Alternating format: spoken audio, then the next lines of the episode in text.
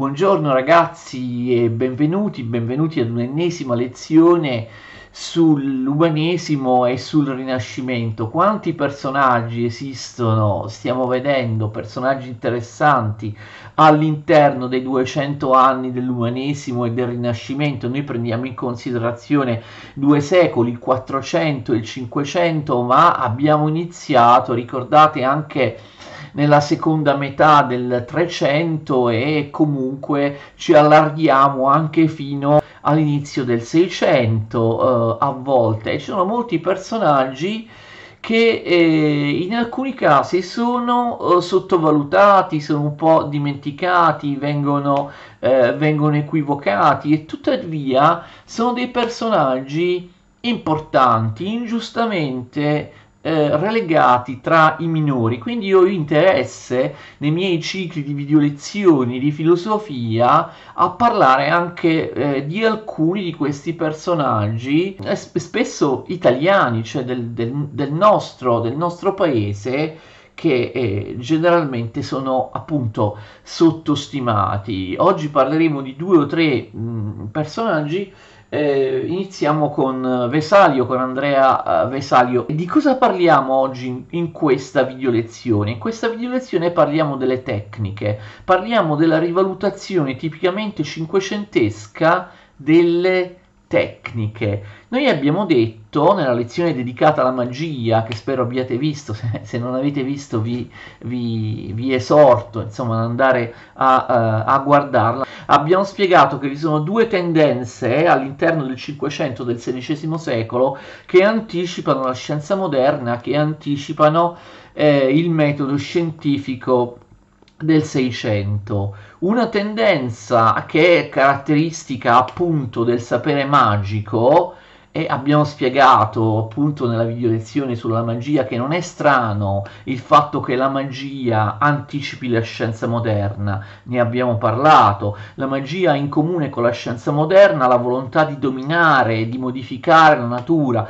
di rendersi padrona della, della natura, di sottometterla, anche se la magia Eh, per converso è lontana dalla scienza da un altro punto di vista, cioè per il suo carattere aristocratico, iniziatico, segreto, per il suo linguaggio oscuro, per la mancata volontà di pubblicizzare i, gli esperimenti, eh, le procedure, i, i contenuti, per la sua tendenza a presentare il sapere come un sapere segreto, un sapere che eh, viene fuori da, da, da chissà dove, da, da qualche singolo mago. Ecco, eh, queste tendenze iniziatiche allontanano la magia dalla scienza moderna.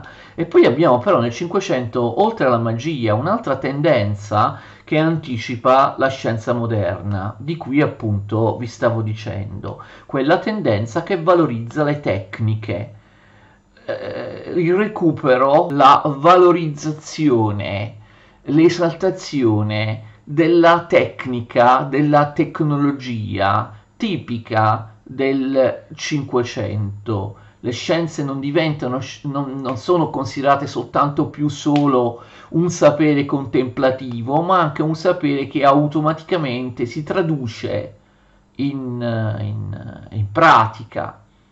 Ecco, questa tendenza in realtà al, al macchinismo, eh, alla rivalutazione delle, delle tecniche, affonda le sue origini eh, nei secoli precedenti del, eh, del, del Medioevo. Eh, la tendenza che valorizza le tecniche rifiuta sia la tradizione aristotelica, eh, appunto, che vede le scienze teoretiche come qualcosa di meramente contemplativo, che hanno un premio in se stesse, che non hanno dei risvolti pratici, pragmatici, sia ovviamente la magia. Quindi ehm, la tendenza verso le tecniche eh, rappresenta una forma di sapere che riconosce, a differenza della magia, l'importanza della collaborazione collettiva, della comunicazione dei risultati.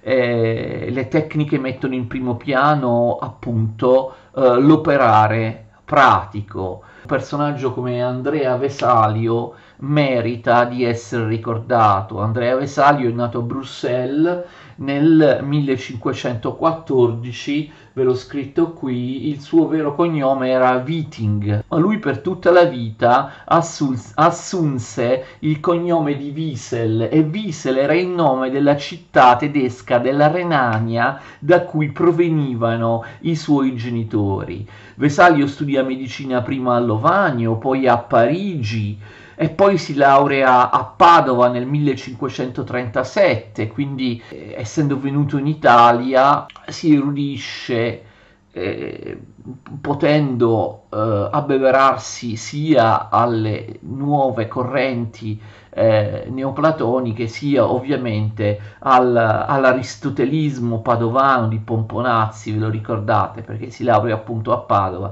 nel millecinquecentotrentasette. Resterà in Italia Vesalio, pur essendo di origine fiamminga, insegna prima a Bologna, poi a Padova fino al millecinquecentocinquantacinque, effettua numerose dissezioni di cadaveri. Lui era un famosissimo medico anatomista che studiava sui, eh, sui cadaveri. Nel millecinquecentoquarantatré pubblica un'opera eccezionale, De Humani Corporis Fabrica, la fabbrica del corpo umano. La De Humani Corporis Fabrica, quest'opera, è, questo è veramente notevole, viene corredata da ottime tavole anatomiche, le migliori tavole anatomiche disponibili fino allora. Lui riesce a scoprire eh, alcuni errori di, di Galeno. Pensate, la medicina all'epoca si basava ancora sul curriculum delle vecchie teorie di Galeno provenienti dall'antichità. Vesalio, attraverso la dissezione dei cadaveri, scopre eh, parecchi errori nelle descrizioni anatomiche di, eh, di Galeno, in particolare sulla circolazione del sangue, di cui però Vesalio non riuscirà a fornire una spiegazione accettabile, che arriverà soltanto, come è noto, nel milleseicentoventotto da William Harvey nell'opera De Motu Cordi, più tardi rispetto a Vesalio. Nel millecinquecentocinquantacinque Vesalio diventa medico di corte, prima presso l'imperatore Carlo quinto, poi presso suo figlio, re di Spagna Filippo secondo. A un certo punto eh, parte per un pellegrinaggio in Terra Santa. Gli storici si dividono, non è chiaro quale sia il motivo del pellegrinaggio. Secondo alcuni il pellegrinaggio sarebbe stato soltanto una scusa per eh, tornare eh, in Italia, oppure un atto per in qualche modo mettere fine alla sua carriera. Secondo altri storici invece Vesalio sarebbe stato costretto al, perle- al pellegrinaggio come per, per espiare una colpa, quella di aver, pensate, eh, dissezionato un gentiluomo ancora vivo. Naturalmente non lo fece apposta, è una cosa un po' macabra. Lui procedette alla dissezione di quest'uomo che si, si rivelò vivo sotto i suoi ferri, e quindi sarebbe stato condannato al, al pellegrinaggio in Terra Santa. Durante il ritorno dal pellegrinaggio muore eh, abbandonato dopo una tempesta sull'isola di, eh, di Zante. Forse, siccome era molto malato, l'equipaggio lo abbandonò sull'isola di Zante, dove lui però non ebbe alcun tipo di soccorso e quindi finì per morire di fame e di sete. Un vero peccato, perché morì soltanto, se non sbaglio, a cinquantuno anni, precocemente. Che cosa pensa Vesalio? La grandezza, la modernità di Vesalio è quella di rifiutare completamente le vecchie anacronistiche teorie mediche di Galeno, respingendo in toto il principio di autorità. Vesalio pensava in questo modo, perché se una cosa l'ha scritta Galeno deve essere autorevole, deve essere vera, se io dimostro con l'esperienza che è falsa. Vesalio sente il bisogno di fondare un metodo completamente nuovo. A differenza di Galeno, lui dice che bisogna usare l'esperienza diretta attraverso la dissezione dei corpi per scoprire la verità della natura. Bisogna, dice Vesalio, guardare la natura in maniera diretta ma anche in maniera accurata. La pratica deve essere analitica, sistematica, meticolosa, non casuale, non bisogna farsi influenzare da interpretazioni precostituite. Vesalio esalta l'esperienza e il contatto con la realtà. Eh, Vesalio critica anche l'organizzazione universitaria degli studi medici, eh, in particolare la divisione tra sapere teorico del docente e il sapere pratico operativo del chirurgo, anzi del chirurgo barbiere addetto alle dissezioni. Per lui sapere teorico e sapere pratico devono essere congiunti. Vesalio quindi si colloca, come ho detto all'inizio, all'interno di quella tendenza cinquecentesca che vede da una parte gli artisti, gli ingegneri, gli artigiani intenti a rivalutare il sapere meccanico, dall'altra eh, gli scienziati, eh, i filosofi, i letterati interessati al mondo del lavoro, delle tecniche, appunto della manipolazione della realtà. Eh, ricordo che nell'ambito del Rinascimento, con la grande filo- filologia del Rinascimento, erano state recuperate dall'antichità e tradotte e stampate opere matematiche e tecniche come quelle di Euclide, Archimede, Vitruvio, Erone e le famose tavole anatomiche di Vesalio che accompagnano l'opera che ho citato, ehm, rappresentano ovviamente uno strumento per passare dall'opera descrittiva all'esperienza operativa, dalla teoria alla prassi. Eh, per unire teoria e pratica, per unire mente e mano, per unire scienza e arte meccanica. Un altro grande esponente della tecnica cinquecentesca è ovviamente Leonardo da Vinci, il genio universale che conoscono tutti. Non vi starò qui a fare la vita, insomma, mo- molto, molto complessa. Eh, lui vive tra il millequattrocentosessantadue e il millecinquecentodiciannove. Allora, conoscono tutti eh, Leonardo da Vinci, grande artista. A noi interessa perché, non tanto per i suoi quadri, per i suoi affreschi, a noi interessa Leonardo perché Leonardo ci ha lasciato una serie enorme di appunti, annotazioni, disegni, che ne fanno un grande esponente della ricerca naturalistica. Eh, egli non studiò, attenzione, in una università, ma nella bottega del Verrocchio, dove apprese svariate forme d'arte. Si definiva Leonardo un uomo senza lettere, un uomo senza lettere, senza studio. Leonardo sapeva poco di latino e nulla di greco, aveva una formazione meccanica e ne andava fiero. Leonardo fu sempre in polemica contro la cultura libresca, contro quelli che lui chiamava i recitatori delle opere altrui. Leonardo intende indagare attentamente la natura e crede nel valore dell'osservazione diretta della realtà, quindi anche lui un esponente della, eh, della tecnica. La sapienza, dice Leonardo, è figliola dell'esperienza. Leonardo, attenzione, è moderno perché Leonardo è consapevole che l'esperienza non basta per avere un sapere certo, un sapere sicuro. Leonardo pensa che bisogna passare attraverso la dimostrazione matematica, attraverso l'intervento della ragione, quindi quest'unione, questa alternanza tra esperienza e matematica è stata giudicata in maniera opposta dai critici. Alcuni studiosi lo hanno considerato un anticipatore del metodo eh, galileiano, altri hanno detto no, calma, la ricerca a tutti i costi di precursori fa, mm, produce un, br- un brutto effetto. Infatti molti Molti, anche molti filosofi della, della scienza importante del ventesimo secolo non sono d'accordo nel pensare a Leonardo come un anticipatore della scienza moderna. Tuttavia è un dato di fatto che Leonardo eh, conquistò, guadagnò alcuni risultati teorici, ovvero a anticipazioni del principio di inerzia, del principio di azione e reazione e del principio di composizione delle forze. Un'altra sua osservazione importante è la necessità che il sapere non abbia solo un aspetto contemplativo, ma debba trasformarsi in capacità operativa, in tecnologia, come abbiamo detto. La scienza deve trasformarsi in tecnologia.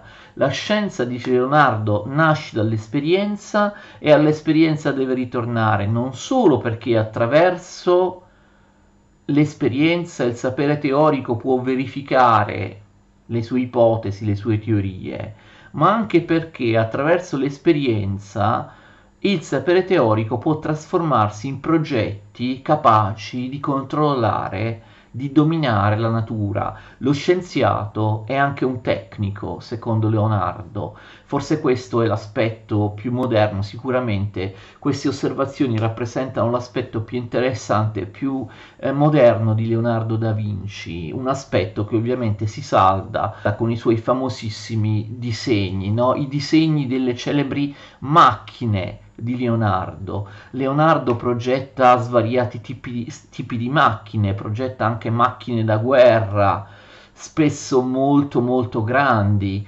Leonardo progetta macchine per semplificare o accelerare operazioni umane, anche operazioni umane piccole, eh, banali, quotidiane. Leonardo pensa spesso a strumenti per far risparmiare la fatica, per distribuire lo sforzo. Leonardo progetta anche macchine automatiche, macchine che si muovono da sé, sebbene da questo punto di vista si sia sempre trovato in difficoltà per la mancanza di un'adeguata forma di energia che non esisteva all'epoca, di un'energia quale l'energia elettrica oppure di un motore a combustione interna. Eh, Leonardo eh, disegna la prima bicicletta, Leonardo disegna eh, progetti di aeroplani che eh, dal suo punto di vista devono somigliare alla morfologia e al funzionamento eh, degli uccelli. Molte macchine di Leonardo non sono realizzabili. Leonardo, diciamo un'ultima cosa, crede anche nella relazione tra scienza e arte. Attenzione, la pittura per lui non deve essere solo imitativa per poter diventare scientifica, per fornire nuove conoscenze. Lo scienziato scopre gli aspetti quantitativi della natura e il pittore può cogliere l'armonia qualitativa, l'ordine qualitativo della natura. Eh, attraverso anche le luci, le ombre, il tratteggio. Per questo motivo l'artista, secondo Leonardo, deve conoscere la matematica, la fisica, l'anatomia, la geometria. Ad ogni modo eh, i suoi famosi disegni sono ovviamente alla base dell'illustrazione scientifica moderna. È rimasto un po' di tempo e quindi possiamo parlare di un terzo personaggio che non sapevo bene dove sistemare all'interno del quadro di questa playlist di video lezioni, Gerolamo Cardano. Gerolamo Cardano è uno di quei personaggi di cui abbiamo già parlato nella lezione sulla magia, non soltanto perché lo abbiamo brevemente citato all'interno di quella lezione, ma perché in quella lezione abbiamo parlato proprio della tipologia di questi personaggi, personaggi che cioè sono a metà strada tra la magia e la scienza moderna, sono a metà strada tra eh, pratiche magiche, occultistiche, esoteriche, attingibili soltanto a, a, a poche persone privilegiate e, e al contrario, una visione più moderna della natura che esalta appunto la tecnica, l'esperienza. Gerolamo Cardano, a differenza di quello che molti pensano, non deve essere considerato soltanto un astrologo, un oroscopista, un ciarlatano. Gerolamo Cardano era un personaggio che ha espresso idee molto molto moderne. Basta vedere chi lo menziona, quando, dove e con quale abbondanza lui viene citato nel corso dei secoli. Per esempio lui nel Seicento viene molto citato dai libertini e ogni volta che un libertino fa riferimento a Cardano fa sempre un riferimento di tipo moderno, cioè lo tratta come un personaggio che avrebbe, eh, avrebbe anticipato la conoscenza moderna. Non può essere un caso se questo avviene. Cardano, per esempio, viene elogiativamente citato più volte all'interno dell'opera fondamentale del libertinismo francese, il romanzo utopistico, il romanzo fantascientifico Gli Stati e gli Imperi della Luna di Cyrano de Bergerac. Gerolamo Cardano vive tra il millecinquecentouno e il millecinquecentosettantasei. Lui nasce, attenzione, a Pavia, si laurea in medicina a Padova e insegna medicina prima all'Università di Pavia, poi all'Università di Bologna. Eh, subisce pure un processo da parte dell'Inquisizione per il quale dovette abiurare. Alla fine muore a Roma. La sua opera più famosa è l'Ars Magna del millecinquecentoquarantatré, però in realtà Cardano scrisse molte molte opere di successo. Cardano divenne anche famoso per delle questioni particolari, per esempio per il suo famoso oroscopo di Gesù Cristo e per altre, per altre, per altre cose che lui eh, scrisse. Quindi molte opere che gli diedero grande fama in tutta Europa e, e lui venne conosciuto soprattutto come mago, come astrologo, ma co- come vi ho detto, questa considerazione di Cardano ha il torto di mettere in ombra, di occultare aspetti più moderni del suo, del suo pensiero. Che cosa pensa Cardano della natura, dell'universo, del, dei costituenti dell'universo, della, della vita? Che cosa pensa della, della fisica? Cardano pensa che la conoscenza umana sia il frutto dell'incontro, dello scontro di due sottigliezze, subtilitas al singolare, sottigliezza, subtilitas. C'è la subtilitas dell'essere umano e la subtilitas della natura che si incontrano o si scontrano, come eh, il soggetto che percepisce è l'oggetto che viene percepito. Però in realtà l'uomo percepisce la natura, la natura è percepita dall'uomo, però all'interno dell'universo mh, animistico, di animazione universale di Cardano, di fatto l'uomo che percepisce la natura che viene percepita in qualche modo si fondono, si identificano, e quindi la subtilitas, la sottigliezza della natura, cosa fa? Frappone degli ostacoli alla conoscenza umana di fronte agli organi di senso dell'essere umano, e la sottigliezza umana deve consistere appunto nel superare questi ostacoli che si interpongono tra i sensi dell'essere umano e gli oggetti sensibili, gli oggetti colti dai sensi, all'interno di quello che Cardano chiama un gioco della natura imprevedibile e vario. Per lui la natura è varia, È, è complessa, è piena, eh, è piena di, eh, di fenomeni. La natura contiene probabilità, anche probabilità di esperienze, di esperimenti incommensurabile. L'indagine eh, deve limitarsi a ciò che è accertabile.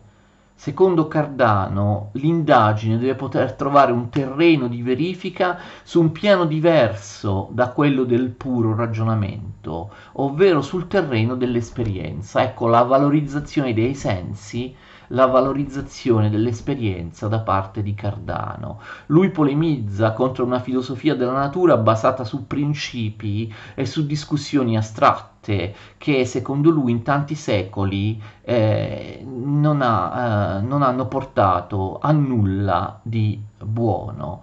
Un sapere che non sia applicabile a fini pratici è inutile. L'unico sapere è un sapere tecnico, dice Cardano. Cardano ha fiducia nella ragione, Nessuna spiegazione di tipo divino o, demon- o demoniaco è credibile perché, perché è sempre possibile riprodurre con mezzi umani il fenomeno. Il fino- fenomeno, per quanto strano, non è mai un fenomeno diabolico o un fenomeno soprannaturale o un fenomeno particolare. Esiste sempre una causalità naturale che spiega ogni tipo di fenomeno, anche quelli apparentemente più strani, più eh, devianti, anche quelli che sembrano eccezionali, che ci stupiscono. Ricordate che una cosa molto simile la diceva eh, Pietro Pomponazzi. L'esperimento deve controllare le idee della ragione. Ogni trasformazione, dice Cardano, ogni trasformazione della natura è razionale. Vi sono uomini che penetrano nei segreti della natura e conoscono le cause che operano in essa. Conoscere le cause della natura significa esplicare la natura. E attenzione, conoscere le cause della natura significa identificarsi con la natura, perché la ragione umana che indaga la natura corrisponde a, ad una ragione intrinseca, interna alla natura, quindi una forma di naturalismo, potremmo dire, di panteismo. Scoprire le cause aiuta poi a scoprire ulteriori cause. L'aspetto, diciamo, iniziatico, magico del pensiero di Cardano sta nel fatto che secondo lui solo pochi uomini, pochi aristocratici della mente hanno questo dono quasi divino di arrivare al fondo delle cose, di arrivare a scoprire la base, la base di tutto. Andiamo più nel dettaglio. Cardano è tolemaico, non mette in discussione il sistema tolemaico, non accetta il nuovo sistema copernicano che peraltro era stato divulgato non molto tempo prima, diciamo, della, della sua morte. Cardano è un animista, ricordate l'importanza dell'animismo all'interno della magia, eh, più in generale della visione umanistica e rinascimentale. Per lui esiste un'anima universale ed è quest'anima universale, questa anima che muove i pianeti. Nel mondo celeste esiste il fuoco. Il mondo celeste, secondo Cardano, è caratterizzato da fuoco, mentre il mondo terrestre, al contrario, è caratterizzato dall'assenza di fuoco, a meno che il fuoco non provenga dai cieli e vada verso la terra e investa la terra. Il fuoco, e qui lui si distacca dalla tradizione arist- aristotelica, non è un elemento semplice, è un elemento composto. Il fuoco esiste nei cieli e, ed è un elemento composto. Infatti i corpi celesti, i pianeti, tutti i corpi celesti sono caldi e umidi e registrano l'assenza del freddo. Ecco, i corpi celesti hanno come caratteristica il caldo, l'umido e l'assenza del freddo. Invece, al contrario, i corpi terrestri sono freddi e eh, privi di luce. I corpi terrestri, a differenza dei corpi celesti, sono freddi e sono privi di luce. I corpi terrestri sono privi di fuoco. I corpi terrestri sono, eh, sono privi di fuoco. Il fuoco, come vi ho già detto, viene dall'alto, il fuoco viene dagli astri, viene dal cielo e quindi viene dall'anima. Gli elementi terrestri sono aria, acqua e terra. E come abbiamo visto, il fuoco, che peraltro è un elemento composto, è un elemento celeste e quindi non fa parte degli elementi terrestri. Quindi gli elementi terrestri sono la terra, che ha la caratteristica di essere eh, durissima, e, e invece eh, l'aria, che ha la caratteristica di essere leggerissima. Quindi possiamo dire che la terra e l'aria sono l'una il contrario dell'altro. La terra è durissima, pesantissima, asciuttissima, mentre l'aria è rarissima, leggerissima, umidissima, mentre invece l'acqua, ecco qui, l'acqua ha delle caratteristiche intermedie tra uh, la terra e l'aria. Che cosa succede? Succede che il calore che viene dal mondo celeste, che si identifica con l'anima, come sappiamo,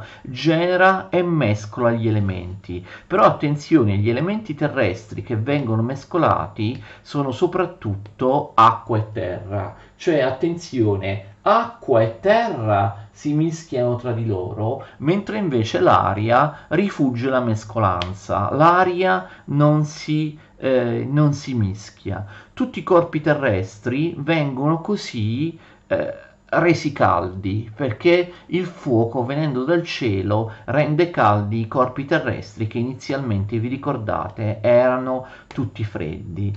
E quindi questo permette a Cardano di spiegare anche la generazione. La generazione da dove viene? La generazione viene dal calore celeste, non da quello igneo, non da quello del fuoco terrestre. Siccome il calore celeste, però, l'abbiamo detto più volte, si identifica con l'anima, la conseguenza è un animismo universale. Significa, la conseguenza è che tutti i corpi sono animati, anche quelli che non sembrano, perché, ripeto, tutti i corpi si generano per via dell'intervento, della penetrazione al loro interno del fuoco che viene dal mondo celeste. E quindi non c'è vera distinzione tra animato e non animato. D'altra parte, tutti gli elementi caldi vivono e sono prossimi alla vita, dice Cardano. E c'è da ricordare che sia Aristotele, per la verità, sia Ippocrate dicevano qualcosa di molto simile. All'interno di questa animazione universale la vita si presenta come una scala con differenti gradi di organizzazione, d'accordo? C'è una gerarchia, o meglio, la vita è una scala dal gradino più basso al gradino più alto. Il gradino più basso è semplice, è meno organizzato, il gradino più alto è più complesso, è più abbondante, è più eh, organizzato. Quindi Eh, la vita ha, eh, si presenta con, con un gradualismo. La vita è come una scala con eh, differenti gradi, eh, con la tendenza, attenzione, a seguire una finalità intrinseca nella natura, a cui però eh, si oppone una resistenza, e Cardano spende molte pagine per cercare di dirimere questa questione della finalità intrinseca della natura, che però si scontra, come anche in Aristotele, con una necessità che si trova nella, eh, nella, nella natura stessa. E la vita spesso si origina da una generazione spontanea in cui l'elemento freddo si agita e, come abbiamo visto, si mescola quando eh, proviene il caldo, proviene il caldo dal cielo che genera una vita. E quindi gli esseri viventi, attenzione, sono organizzati secondo questa scala, secondo una gradualità. Gli esseri viventi sono organizzati secondo, sono disposti secondo un gradualismo in base al quale, attenzione, diventano sempre più perfetti quanto più si mescolano in maniera più intensa, più abbondante, più potente. Gli esseri che si mescolano poco, in scarse quantità, in maniera da non aderire troppo, saranno eh, gli esseri meno perfetti, mentre quando un essere eh, mescola le sue parti in maniera appunto intensa, abbondante, forte, allora quello diventa un essere più perfetto. E quindi andiamo dal gradino più basso al gradino più alto. Andando dal gradino più basso al gradino più alto, attenzione, si possono distinguere diverse tipologie di esseri viventi, diverse tipologie di animali, dal più eh, dal meno perfetto, dal meno organizzato al più organizzato. Ci sono prima gli animali più semplici che hanno avuto origine dalla putredine, poi gli animali che hanno avuto origine da un seme, poi andando sempre più verso specie eh, più organizzate, perfette, abbiamo gli animali che nascono da un uomo, e poi ovviamente gli animali più perfetti di tutti sono quelli che nascono da un utero, come nel caso dell'uomo, che è l'animale più perfetto. Secondo Cardano eh, l'intelletto dell'uomo è il punto più alto della natura, quindi in qualche modo l'uomo occupa il posto più alto eh, della natura, l'uomo rappresenta eh, il fine più grande della natura. D'altra parte nella natura si può trovare anche una finalità di tipo generale. La finalità generale complessiva della natura consiste nel trasferire gli attributi di enti divini ad un mondo soggetto alla corruzione. C'è da dire che poi eh, Cardano si prolunga per pagine e pagine affrontando altri temi Eh, decisamente interessanti, quali per esempio l'insorgenza dei mostri nella generazione, perché vengono fuori dei, eh, dei mostri. Cardano dice che spesso i mostri eh, appaiono quando gli esseri sono meno eh, organizzati, oppure Cardano pe- parla di questioni relative ai rapporti tra le specie.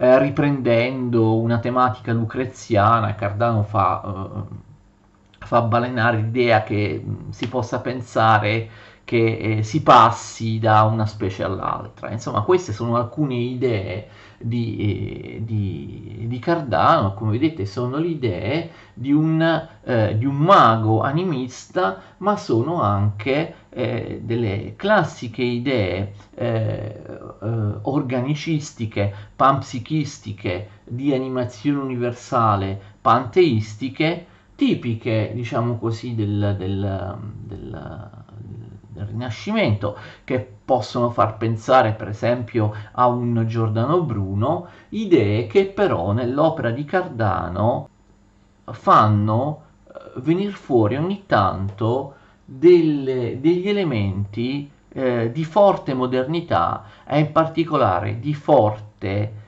praticità. La sua attenzione ai sensi, all'esperienza, al, al, al, all'esperimento, la sua condanna del sapere libresco, del sapere, eh, del sapere, del sapere vuoto da parte di eh, Gerolamo Cardano, e quindi forse anche Gerolamo Cardano merita una trattazione eh, come altri personaggi, e questa trattazione noi oggi l'abbiamo fornita. Vi ringrazio quindi di aver seguito fino alla fine la mia ennesima lezione. Continuiamo con tante altre lezioni interessanti in questa playlist, in questo argomento sull'umanesimo e il Rinascimento, e poi in tanti altri cicli, tanti altri argomenti di eh, video lezioni. Arrivederci, buonasera a tutti.